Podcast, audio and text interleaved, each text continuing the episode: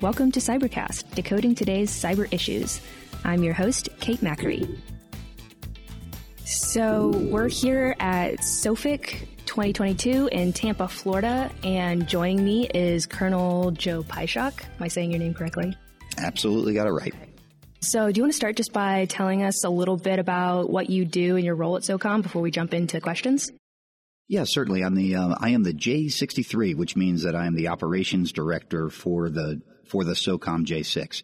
Uh, so predominantly we we run the production network every day. We make sure the trains run on time, that the email flows, that there's a portal to post to, and all of those basic services that uh, SOCOM provides to our global force. So we, we think we're DoD's fourth largest network uh, in terms of numbers.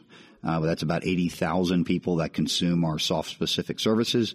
24 time zones, different com- commands uh, located around the world. And if there's anything that makes us maybe a little bit unique in uh, in what we do versus the the other uh, service providers for the for the uh, for the DoD, it's that uh, we'll push things we think a little bit farther forward. Uh, so we may put put the email right into the in, into the operator if need be, or allow them to reach services that otherwise would would stop at a fixed headquarters. So, what would you say are your top three network modernization priorities right now? And in addition to that, what are some of your top challenges? Yeah, sure. Uh, certainly, great question. And, and, so, realize I'm answering this from the point of view of the of the ops guy, the one that's doing this stuff every day. Uh, so, I think you're going to see that what I think our challenges are should line up with our CIO, Mr. Joe Dragakis, who will uh, who will give his version uh, later on this week. I think he speaks on Thursday.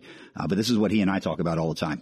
And so, uh, if it was the top three, I would say number one is taking our cloud computing capabilities from luncheon talking points into an actual capability.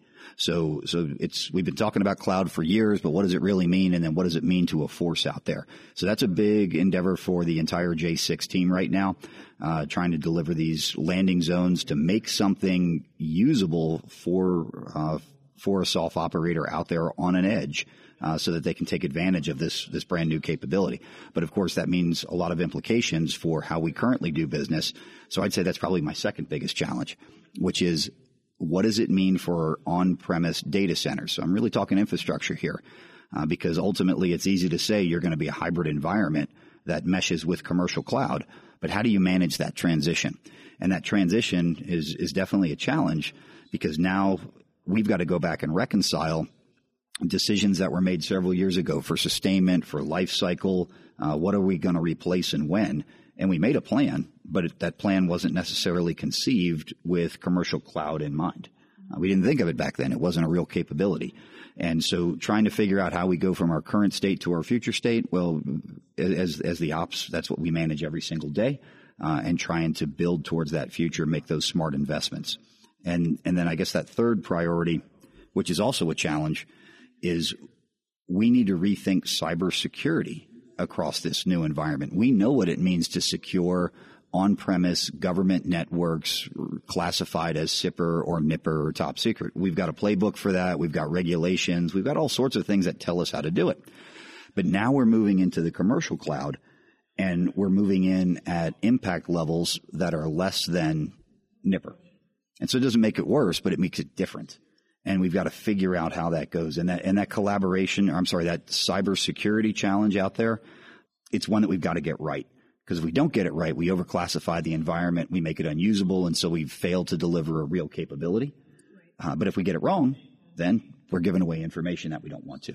So a, a bold new space with plenty of opportunities in there for iteration and innovation with uh, with partners. Uh, anybody that's that's willing to uh, to help us out on that, we certainly are interested.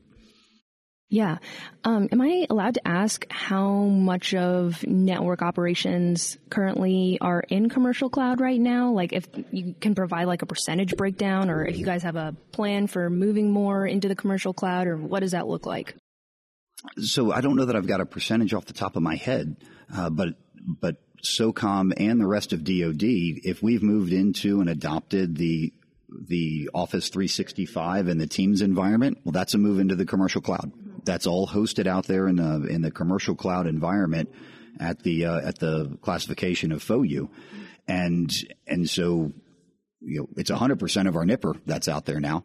Uh, there's still some some on-premise services that uh, that we use, uh, that live in, in our government data centers, but as we can, we migrate everything out in that NIPR domain. Uh, the real challenge now becomes uh, the adoption of SIPR.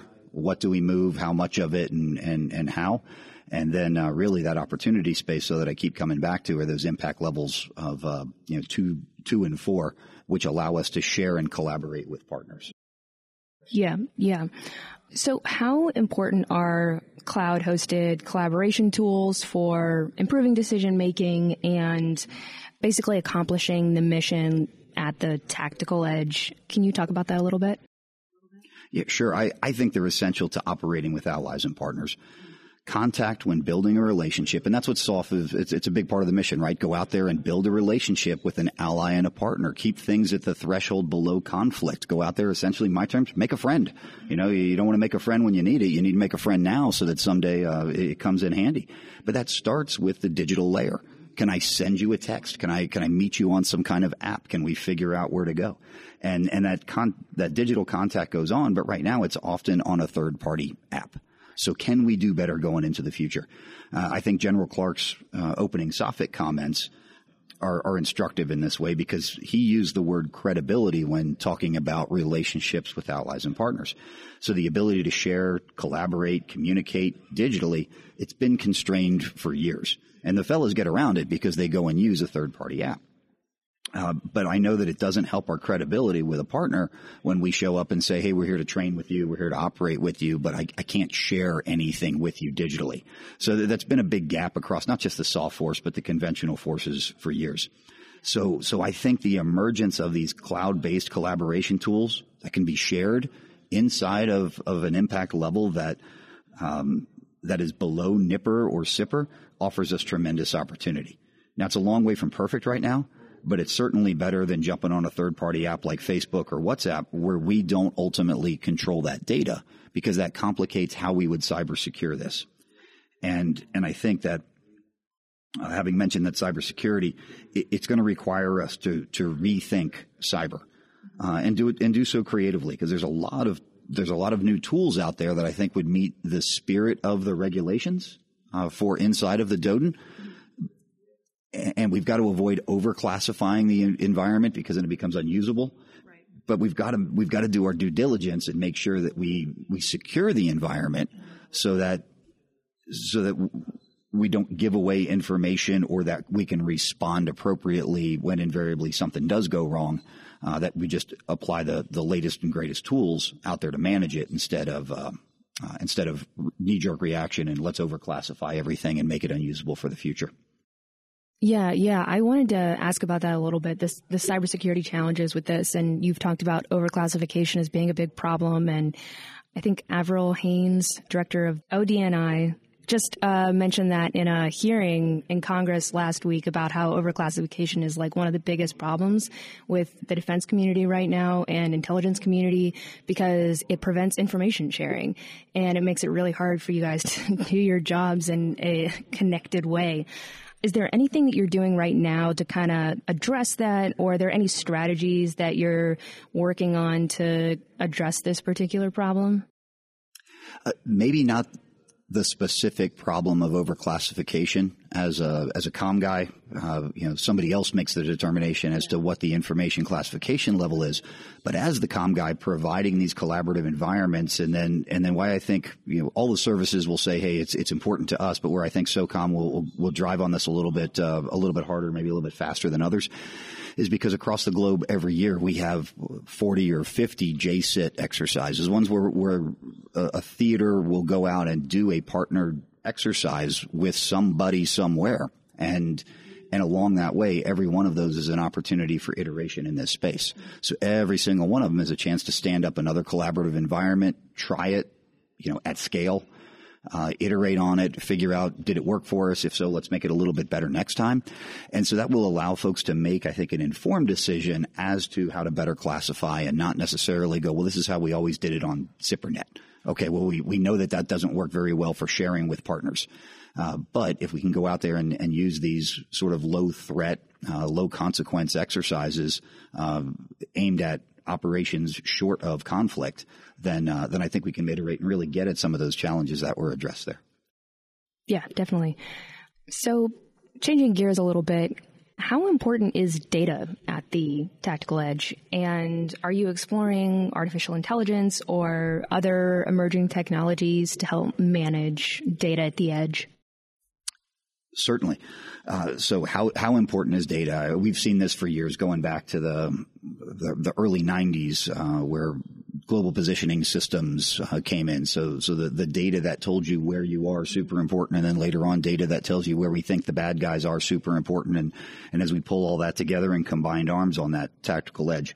Uh, so, so we all know that data is, is super important out there, and we're seeing those lessons come out. You know, open source. I follow it on Twitter in real time. What's going on between Ukraine and Russia right now, and and we're seeing, I think, a lot of the concepts that that the programs of record have driven on for years accelerated uh, right in front of our eyes, and then enhanced by commercial technologies to deliver uh, what we're seeing, uh, what we're seeing in that conflict. So, so capabilities such as you know managing UAVs, pulling in disparate, small, high definition data feeds, uh, collaboration between uh, sensors that otherwise would not have collaborated. Uh, I've seen things about applying facial recognition.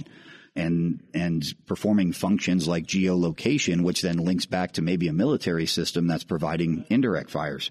So, so again, I know that validates a lot of the things that the program of record offices have been driving on, but because it's, it's a war happening, you know, to real people, uh, they're using any means possible and they're going in this, exactly the same direction that we have for, for years and, uh, and delivering upon this. So is the data important at the edge? I would say yes. And we're watching it play out right in front of us.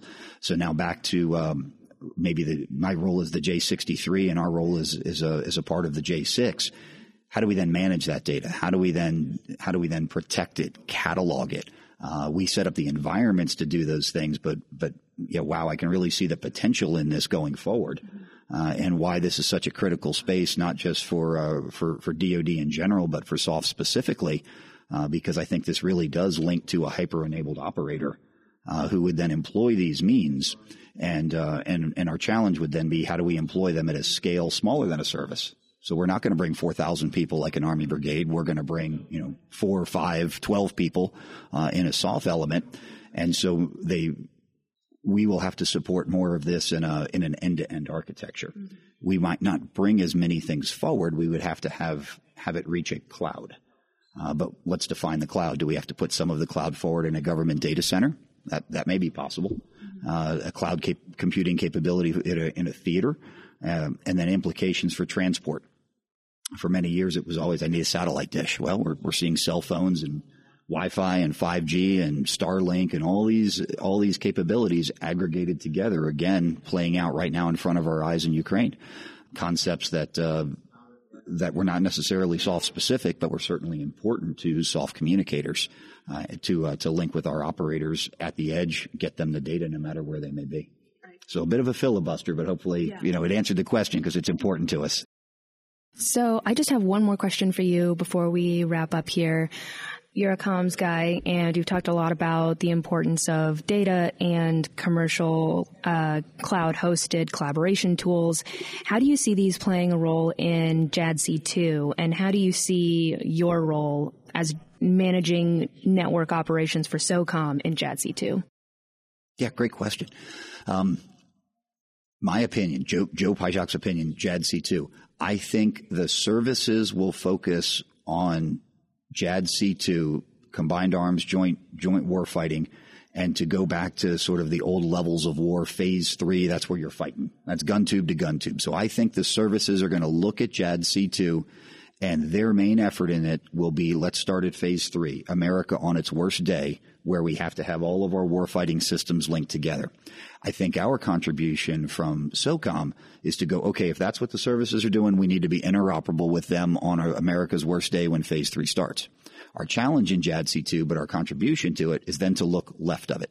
Let's look at phase zero, phase one, phase two. Let's look at those things left of conflict because that's sort of the SOF sweet spot. That's where we're supposed to go. That's the deterrence that we're supposed to provide. So that's why maybe a uh, a, a shareable tool for coalition interoperability might be more important to us than it would be to a force dedicated to you know combine uh, um, kinetic operations in, in, a shooting war. Uh, so not to say it's not important to them, but right now it's probably more important to us.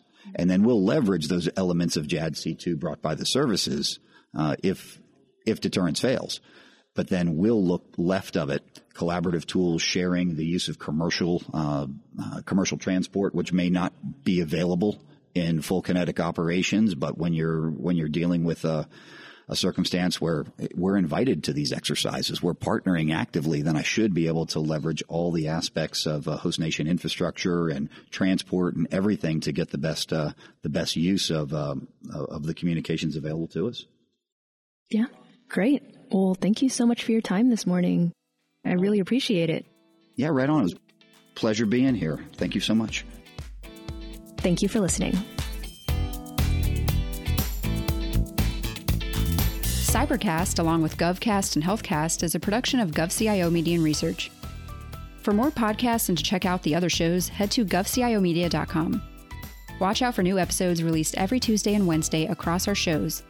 You can follow all of them in your favorite podcast platform, and if you like what you heard, make sure to let us know by leaving a review. And if you have any topics you think we should look into, contact us at newsletter at gcio.com.